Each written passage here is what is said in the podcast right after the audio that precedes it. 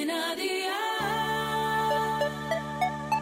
Dial Podcast, más allá de la música. Electrodomésticos Jata te trae ¿Qué cenó hoy?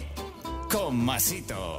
Hola familia, esta receta le tengo un especial cariño. Esta receta la hacía mi madre, lo que pasa que ella la hacía con merluza. Yo le di una vuelta de tuerca y la preparé con puerro y langostinos. Te aseguro que es de lo más brutal que pondrás en la mesa de Navidad. Este pastel de puerros y langostinos está brutalmente rico, así que vea por la libreta y toma nota de los ingredientes que te doy la receta para 6 personas. 5 puerros, sal, aceite de oliva virgen extra, 300 gramos de langostinos, 600 mililitros de nata líquida al 20% de materia grasa, 5 huevos, 4 cucharadas de tomate frito, una pizca de nuez moscada, una pizca de pimienta blanca y salsa rosa. ¿Empezamos con la preparación? Pues venga, ¡al lío!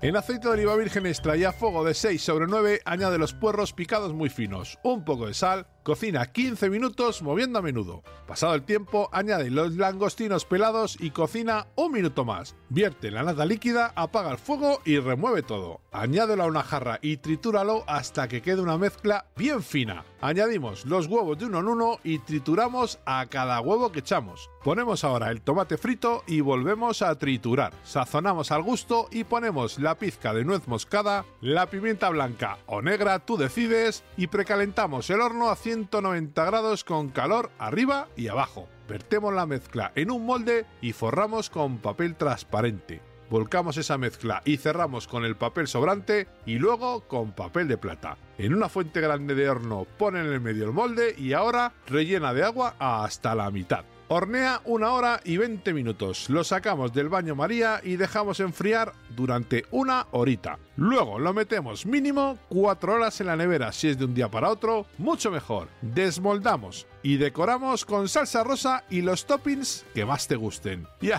apañado. Ya tenemos la cena lista. Consejito del día. Cuando hagas el baño María, el agua tiene que estar fría. No puedes empezar el baño María con el agua ya caliente. Otro consejito, puedes cambiar el pescado o el marisco por el que más te guste. Los deberes para el lunes te los dejo por aquí. Un solomillo de cerdo, sal, pimienta negra molida, una cebolla dulce, 300 gramos de champiñones, dos láminas de hojaldre, aceite de oliva virgen extra, 50 mililitros de whisky, 80 mililitros de leche evaporada, mostaza de Dijon, 5 lonchas de jamón serrano, paté de pato y un huevo. Espero y deseo que te haya gustado esta nueva receta y que te suscribas al podcast. Ya sabes que es gratuito, no te olvides de compartirlo con tus familiares y amigos y te espero el lunes. Recuerda, paso lista.